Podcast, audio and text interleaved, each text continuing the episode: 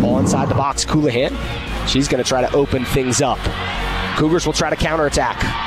Wades on to the side of her. Tucker's right in front of Colohan. Colohan sprints forward. Moving. Out wide. Inside the box. Goal! Cougars take an early lead.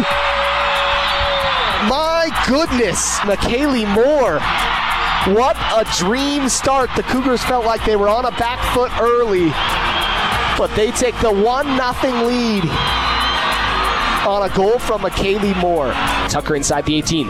Tucker cuts it across over everybody, and Colohan puts it in.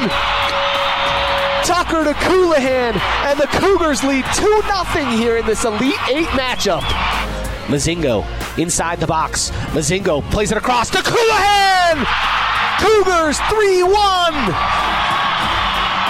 Could you script it any better than that?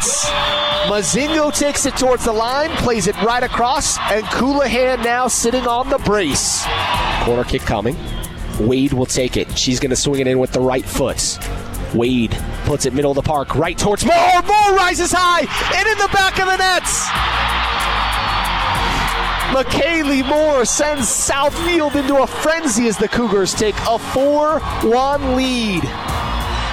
12 seconds, corner kick in. Johnson heads it forward, in towards goal, still inside the area.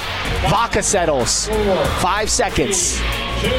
Colohan tries to get a shot off late, and the Cougars will advance to the final four of the NCAA tournaments. And what a game from this BYU team as they get the 4 1 victory